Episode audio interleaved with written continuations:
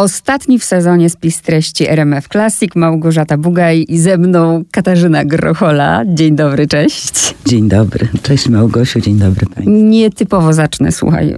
Wolisz w słońcu czy w cieniu słońca? Yy, w cieniu słońca. Dlaczego?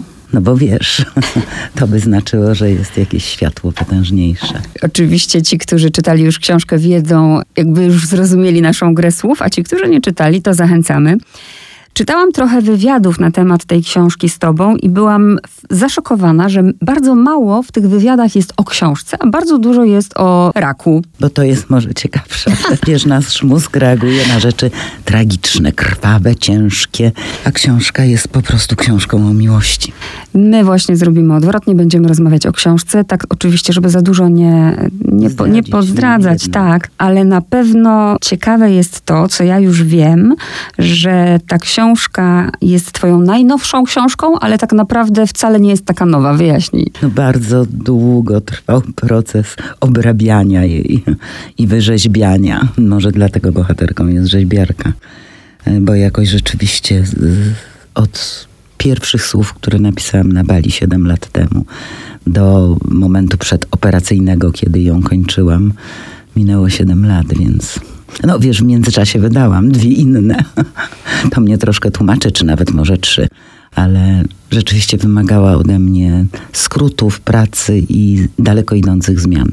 Ale to znaczy, że jak skończyłaś przed operacją, to spieszyłaś się, czy to tak wyszło, że skończyłaś przed operacją? Wiesz co, jakoś jak dostałam wiadomość, y, no, że mam się spakować grzecznie, najpotrzebniejsze rzeczy i iść do szpitala, to sobie pomyślałam, że gdyby się coś nie udało, to, to książka musi być skończona jednak jak to się, gdyby się coś nie udało. Tu w ogóle wszystko się udało i czekamy na kolejne książki, a teraz porozmawiamy o tej. Ty mnie zaskoczyłaś tą książką.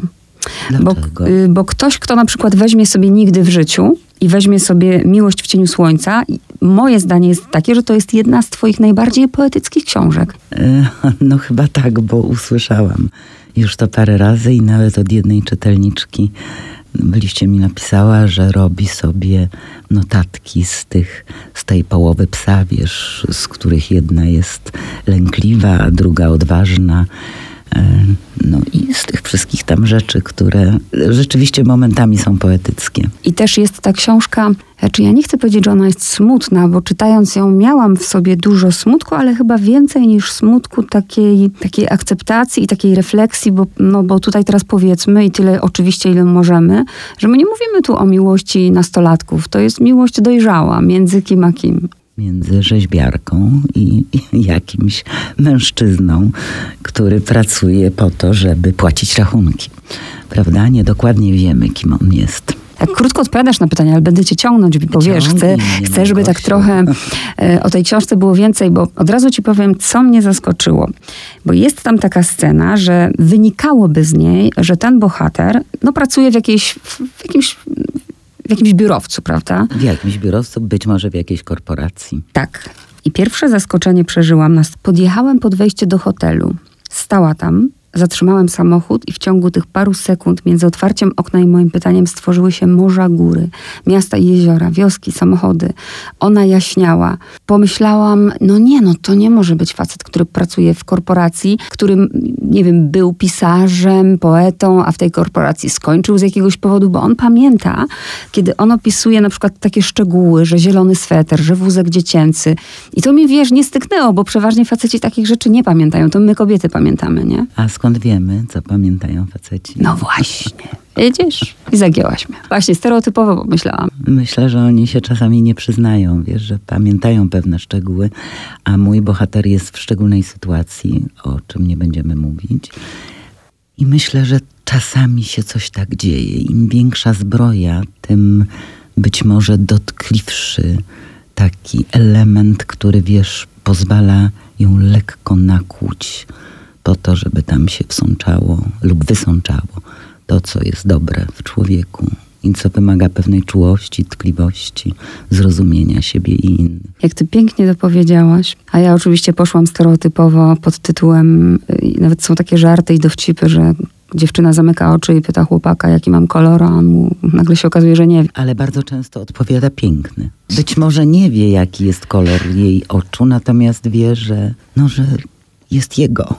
Ponieważ no, niestety to jest problem rozmawiania o tego typu książkach, że trzeba naprawdę uważać, żeby właśnie za dużo nie pozdradzać, no ale nie można tak, żeby nie powiedzieć nic. Tak, Więc... To zupełnie jak przy kryminale. Do, naprawdę. kryminał, no prawda? właśnie i to, jest, i to jest kłopot dla, na pewno dla mnie jako dziennikarki, bo, bo od razu myślę, aha, to o to nie mogę zapytać, to o to nie mogę, mm. ale mogę zapytać na przykład o to, bo to mnie też zainteresowało, dlaczego Andrew i to jest Harriet. To nie są bohaterowie, nie są Polakami. Słuchaj, nie mam bladego pojęcia. Y, nie umiem na to pytanie odpowiedzieć. Wiedziałam od razu, że on będzie Whitman, ponieważ to zdanie z Whitmana jakoś bardzo mnie poruszyło. A wiesz, no trudno, żeby się nazywał Jacek Whitman i mieszkał w Sokółce Podleśnej na przykład. Więc nie, nie było to celowe i właściwie dopasowałam tych bohaterów, ale wiesz, oni mogą być każdym z nas, każdej narodowości, każdego koloru skóry i każdego wyznania lub każdego braku wyznania. I jakoś no, z powodu tego Whitmana. To jest oczywiste i tak czytamy zresztą, tylko to było takie też, wiesz, ciekawe. Przyzwyczajeni, załóżmy, do Judyty, kogoś może to zaskoczyć.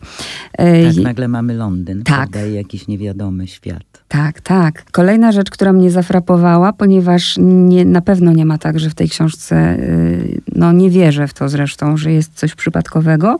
I od razu na pierwszej stronie raz są duże litery, raz są w ogóle przecinek i jest jakby taka wyrwa i, i jest znowu y, akapit, nie tak jak wiesz, w tym naszym stereotypowym powinien świecie powinien być, nie? Zabawiłaś się z nami. Wiesz co, zabawiłam się chyba sama z sobą, bo jakoś, skoro to są strzępki i skoro on próbuje jednak ułożyć z nich tę swoją miłość, czy jakoś uporządkować, czy zrozumieć, czy docenić, y, to jakoś tak mi się wydawały takie okrągłe zdania pod tytułem, wiesz, i pewnego dnia jak siadłem przed oknem i zobaczyłem świerglące ptaki, zrozumiałem, że ona mnie kocha. Prawda?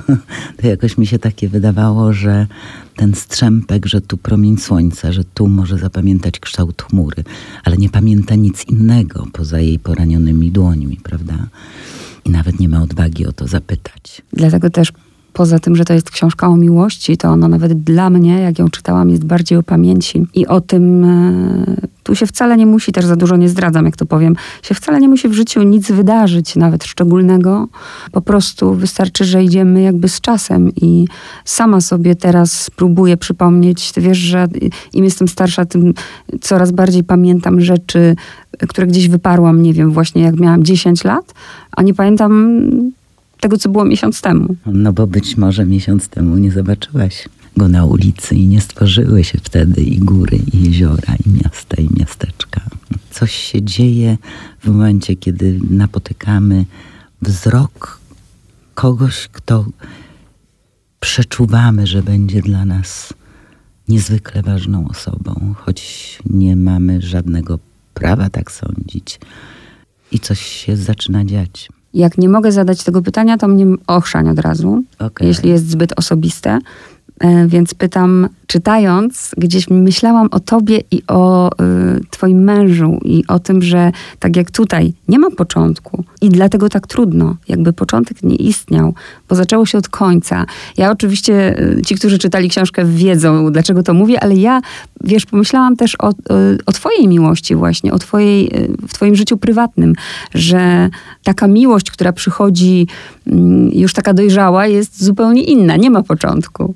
Jakoś ona rzeczywiście nie nie ma początku. Ale to nie ma z moim mężem wiele wspólnego. Poza tym, że oczywiście zapożyczałam niektóre rzeczy od tego, co się między nami dzieje, ale myślę, że to się dzieje w ogóle w jakichkolwiek związkach.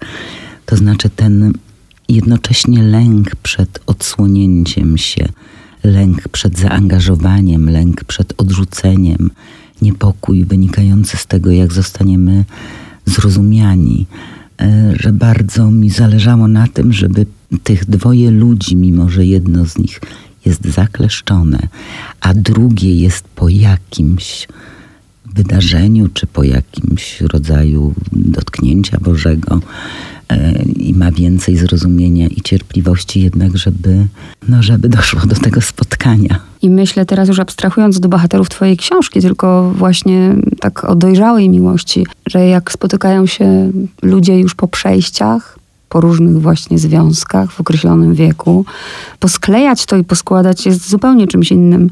E, I to jest właśnie, chciałam, żebyś chociaż nazwała albo spróbowała nazwać rodzaj tego uczucia, które ich łączy. Jaka to jest miłość? E, no ta miłość też w szczególnym okresie się wychodzi na jaw, prawda? No, widzicie Państwo, napisałam książkę o miłości, a ponieważ jest ona jednak zaskakująca, to trudno mi bardzo, trudno mi bardzo zaczynać od końca. Czyli będziemy jednak musiały mówić o czymś innym, nie o książce. Więc bardzo mi jest trudno powiedzieć, dlaczego tak się dzieje.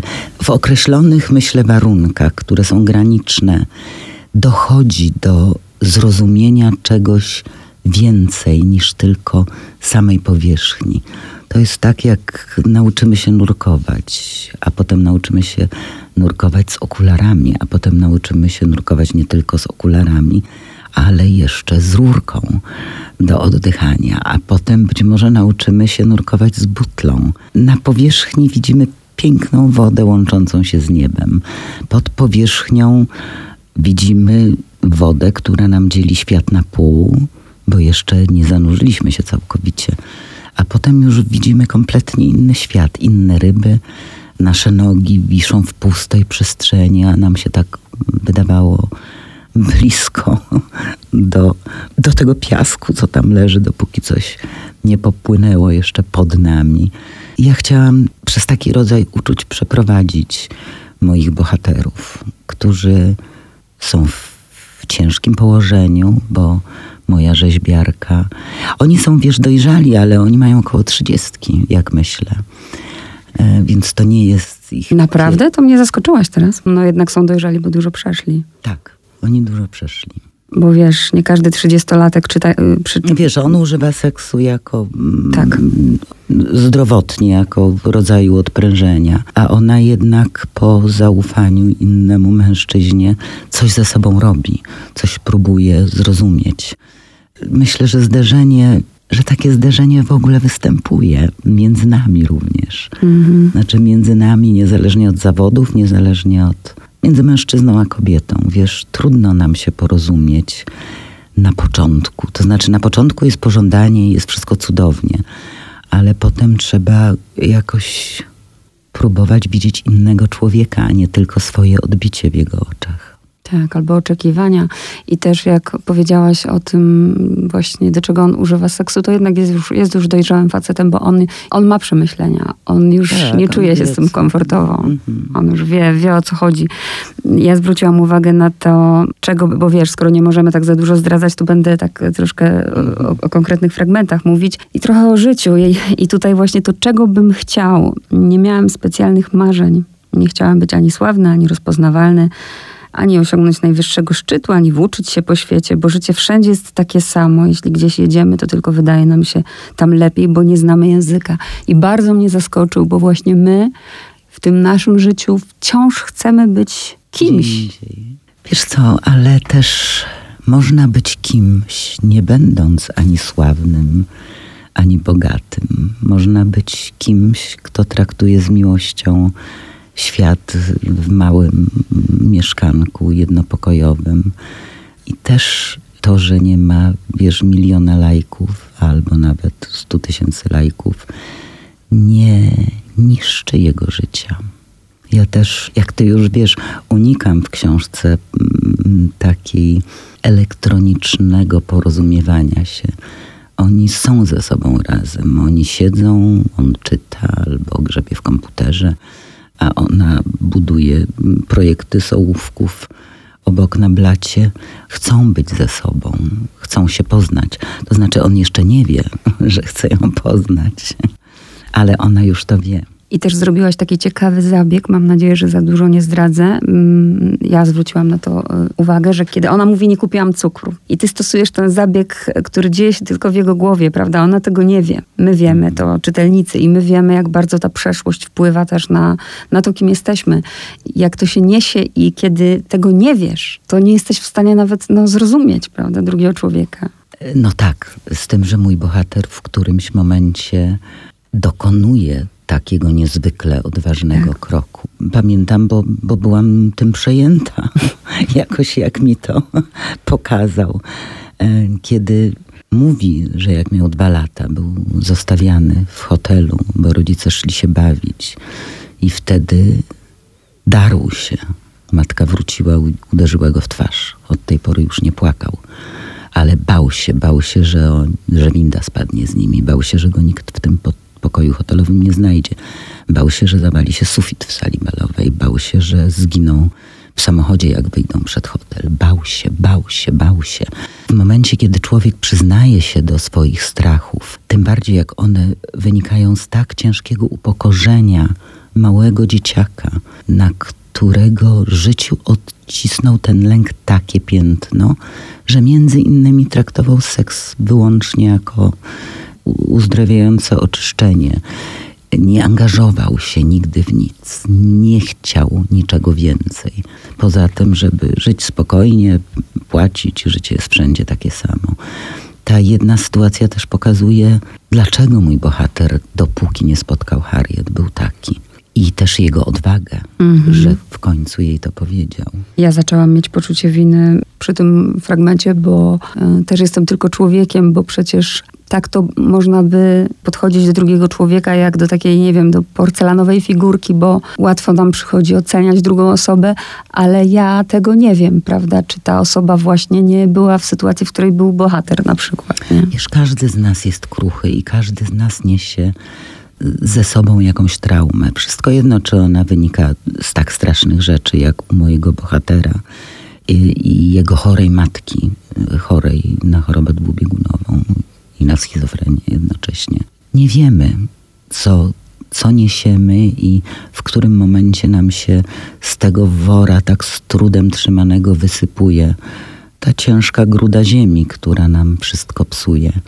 Więc myślę, że dobrze jest podchodzić do każdego człowieka z, tak jak do kruchej porcelany jednak. Także się parę razy trzasnę w twarz. Nie, nie, nie trzaskaj. Schylę czoło, nie, bo rzeczywiście się o tym zapomina, naprawdę. Wiesz, nie? zapominasz o tym, że sama jesteś krucha również. Mm. Więc y, jeżeli byśmy pamiętali o tym, że jest w nas jakaś taka niezwykła delikatność, to byśmy też z pewną delikatnością traktowali drugiego człowieka. No i co, zrobiłaś coś, co teraz powiem oczywiście żartobliwie trochę yy, i też znów nie chcę, ja naprawdę, naprawdę w mojej intencji nigdy nie jest to, żeby kogoś zranić, ale nawet ostatnio krąży taki dowcip, że młodzi ludzie myślą, że nic dwa razy y, napisała Sanach, prawda? Więc Sanach uczyniła coś, e, coś wspaniałego, e, że ludzie odkrywają, młodzi Dla ludzie.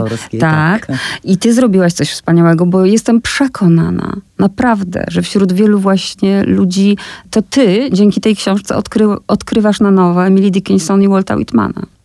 No to bardzo się cieszę, że tak jest, ale wiesz, niektóre wiersze Emily Dickinson są tak poruszające, tak prawdziwe, tak współczesne, tak niezmiernie potrzebne. Takie niemylenie, wiesz, rzeczy ważnych z ważnymi. Ile od tego zależy, żebyśmy potrafili to odróżniać. A ona to w jednej zwrotce swojego wiersza, który cytuję zresztą w tak. książce, ujęła, więc warto też wrócić czasami. I wysłałam ci zdjęcie, że to jest mój ulubiony mm, fragment, prawda, twojej tak. Powieści, który mnie zmroził. A powiedz, Dickinson, Whitman, dlaczego, dlaczego oni, wiesz, z całej palety? Co, Whitman od razu powiem dlaczego. Mhm. Dlatego, że jak napisałam pierwsze siedem stron, pokazałam swojemu przyjacielowi y, na Bali i on powiedział, o matko święta, y, to dziecko lepkie od przyszłości to jak z wiersza Whitmana. A ja powiedziałam, ale z którego? A on mówi, nie, oczywiście nie, nie, to nie jego, ale wiesz, on napisał, whoever you are uh, without one things everything will be useless. Czyli bez tej jednej rzeczy wszystko inne okazuje się Bezużyteczne. I jakoś sobie pomyślałam, o matko, to jest piękna, przewodnia myśl do mojej książki. Bez tej jednej rzeczy. Być może ta jedna rzecz dla różnych ludzi jest różna, jest inna niż dla mnie, ale dla mnie to jest bez wątpienia miłość i dla moich bohaterów też. Więc ten Whitman mi tak dobrze wszedł w głowę, że widzisz, zmienił kraj i zmienił imiona bohaterów. Natomiast Emily Dickinson bardzo Grochola lubi.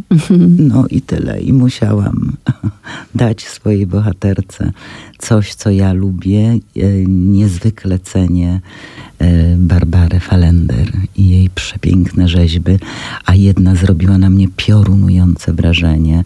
W związku z tym pomyślałam sobie, okej, no to bądź rzeźbiarką Harriet. A która rzeźba? Opisz ją. To jest rzeźba zmierzch. I w kamień wchodzą dwie postaci.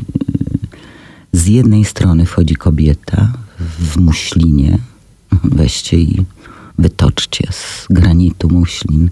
A z drugiej strony wchodzi mężczyzna umieśniony. Widać jego tylko pośladki i łydkę i zarys pleców. I dla Basi Falender ta rzeźba była o niemożności, o rozstaniu. Oni wchodzą w ten kamień o- obok, że tak się wyrażę. Tą rzeźbę zresztą można obracać, więc można się jej przyglądać z różnych stron. A dla mnie oni wkraczali w przestrzeń, która jest zarezerwowana tylko dla nich.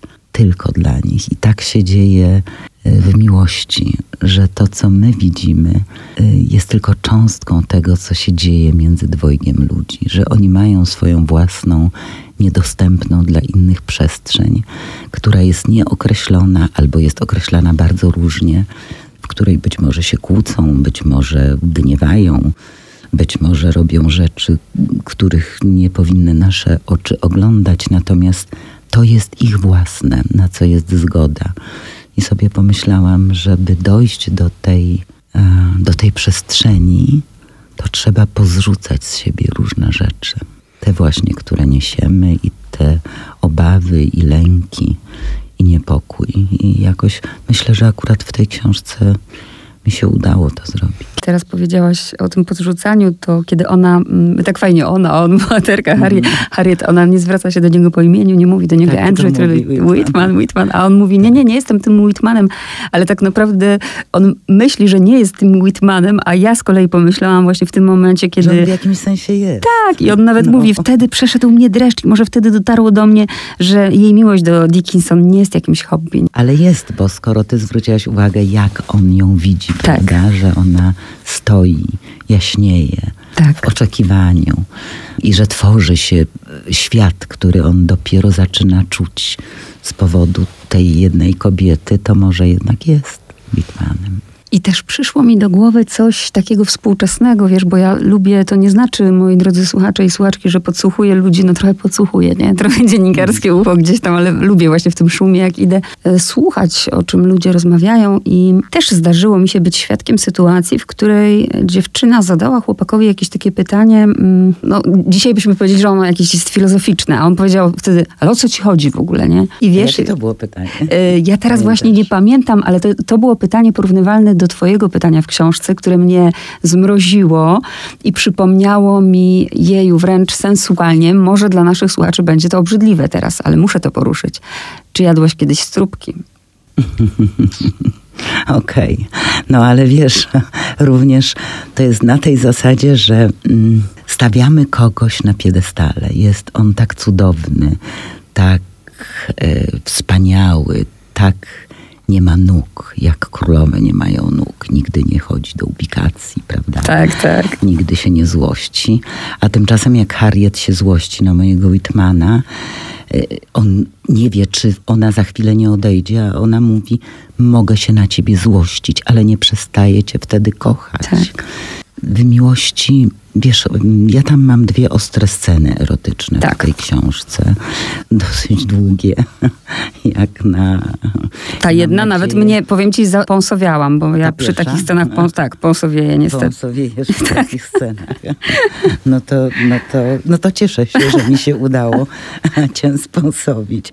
Ale zależało mi na tym, żeby ta pierwsza y, scena seksu, kiedy to się odbywa seks dla seksu, lekko przemocowy, dosyć taki biorący i taki... No nie mogę tak w radiu opowiadać nie, o tych rzeczach, ale w każdym razie ostry był w takim zupełnym przeciwieństwem tego, co się zaczyna dziać, jak oni się zaczynają kochać. Jak on ją powoli rozbiera, jak e, ona ma najpierw nagie ramiona, potem nagie piersi, potem nagi brzuch. E, jak on powoli schodzi, że tak się wyrażę, do niej ze swojego takiego, takiej nieświadomości chyba, co to jest kobieta i z jaką delikatnością można ją traktować i jak można się zapaść e, w takim wzajemnym dotyku, wzajemnym poznawaniu się, wzajemnym smakowaniu się, a nie tylko to, co jest w pierwszych stronach książki. A to niesamowite, co teraz mówisz, bo akurat mam otwarte na stronie. W każdym kamieniu jest rzeźba, trzeba tylko umieć zdjąć z niej ten pył. I pojawia się w tej książce, my już nieraz o tym rozmawiałyśmy, Kasiu, i obie jesteśmy jakby w tym samym punkcie myślenia, bo nie każdy jest. Pojawia się ten Bóg. Ja, ja nie chcę teraz, jak używam tego słowa, to od razu się boję, że słuchaczka czy słuchacz e, zaraz e, skojarzy tego Boga, wiesz, z tym naszym Bogiem karzącym katolickim. Nie o tym mówię, więc nie wiem, nazwę go, nazwę go nie wiem, światłem, energią. Ona jest już na tym etapie, że to się nic nie dzieje jakby samo. Ona wie coś więcej, Tak. a on jest takim, wiesz, niewierzącym, chodzącym po ziemi płaskoziemcem w jakimś sensie. A ją coś spotkało, co, co mogło. Wszystko to, o czym pisze, jest w jakimś sensie tragedią. Aha, no i widzisz, i, i już zdradziłam. No trudno. Ponieważ to w określonych okolicznościach ten mężczyzna ma dostęp do swojej pamięci i do tych e, okruchów bycia z kobietą. I teraz dopiero zdaję sobie sprawę, jakie to było nieprawdopodobnie ważne, jakie to było, no jakie, jakie to było. I to jest ta lekcja, że trzeba w życiu, jednak trzeba, sama to wiem, że może bym była innym człowiekiem, gdyby właśnie nie te tragedie, prawda, nie te pęknięcia.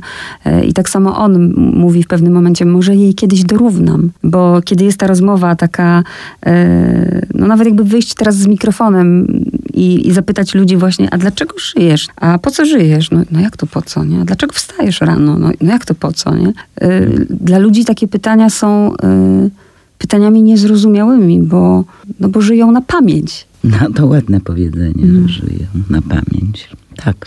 I gdyby on jej nie poznał, to prawdopodobnie też by żył na pamięć.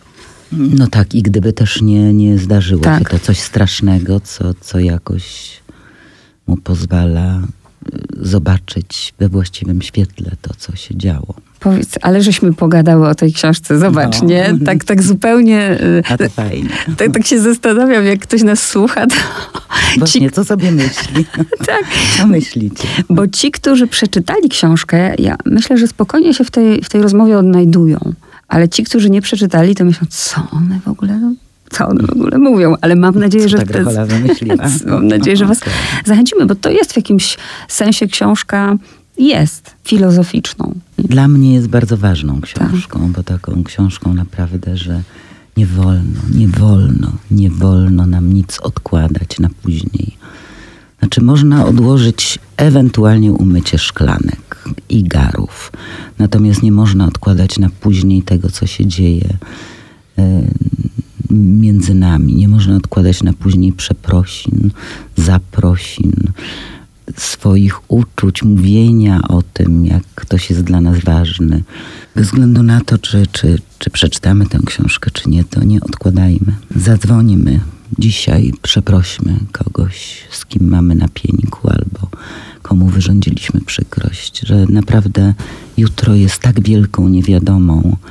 Moja matka mi kiedyś powiedziała, jak obrażona wyjeżdżałam na jakiś obóz harcerski. Obrażona, bo nie wiem, bo nie miałam nowego plecaka na przykład, albo w ogóle nie miałam plecaka, tylko miałam pożyczony.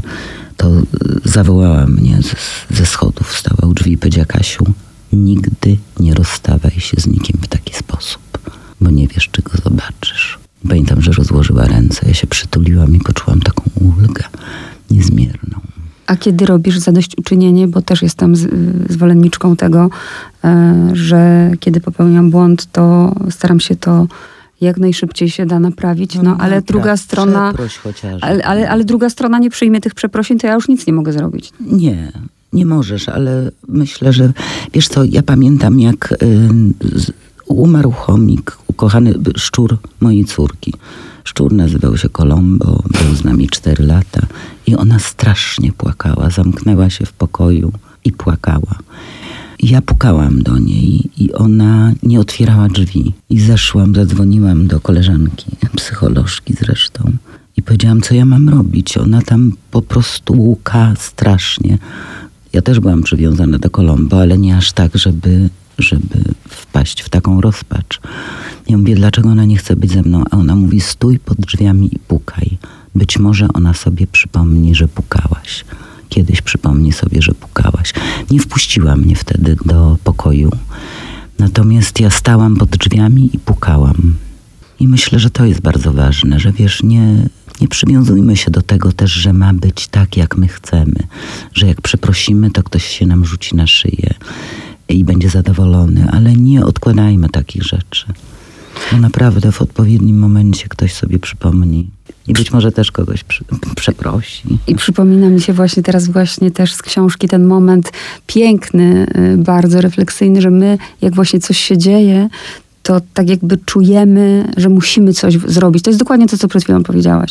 A czasem po prostu nic nie robienie jest właśnie tym wyjściem, tylko, tylko to być. Towarzyszenie, tak, tak.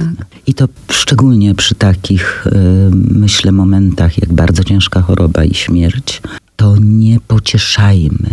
Wszystko będzie dobrze albo nie będzie dobrze. Będzie tak, jak ma być. Ale jestem tutaj, jestem obok, jestem z Tobą. Powiedz, na ile miałaś wpływ, bo bardzo mi się podoba i też jest wiele mówiąca y, okładka. Czy, czy została ci zaproponowana i ty ją zaakceptowałaś? Nie, troszkę ja ją wymyśliłam. Opowiedz tym, którzy nie widzą. No, że to jest słońce z EKG. Wiesz, dzisiaj się EKG pojawiło na strajku kobiet. Mm. I tak sobie pomyślałam, że no, że to o to chodzi, żeby to EKG jakoś nam działało. I właśnie, i, i, też to, co powiedziałaś, i tym zakończę, mm, że nie zdradzając może, jak, jak, się to, co jest dalej, ale właśnie, że, że jest to dzisiaj, nie? I, I, dzisiaj są te piki na tym EKG i dzisiaj, dzisiaj jeszcze wiele możemy zrobić. Tak. Dopóki nasze serca biją, jeszcze możemy dużo dobrego zrobić. Jezu, Kasia, jak ja kocham z tobą gadać. Mhm, ja też, Małgosia, z tobą lubię gadać. Naprawdę. Bardzo Ci dziękuję. Gorąco polecam e, najnowszą książkę Katarzyny Grocholi Miłość w cieniu słońca. Bardzo Ci dziękuję i bardzo Państwu dziękuję.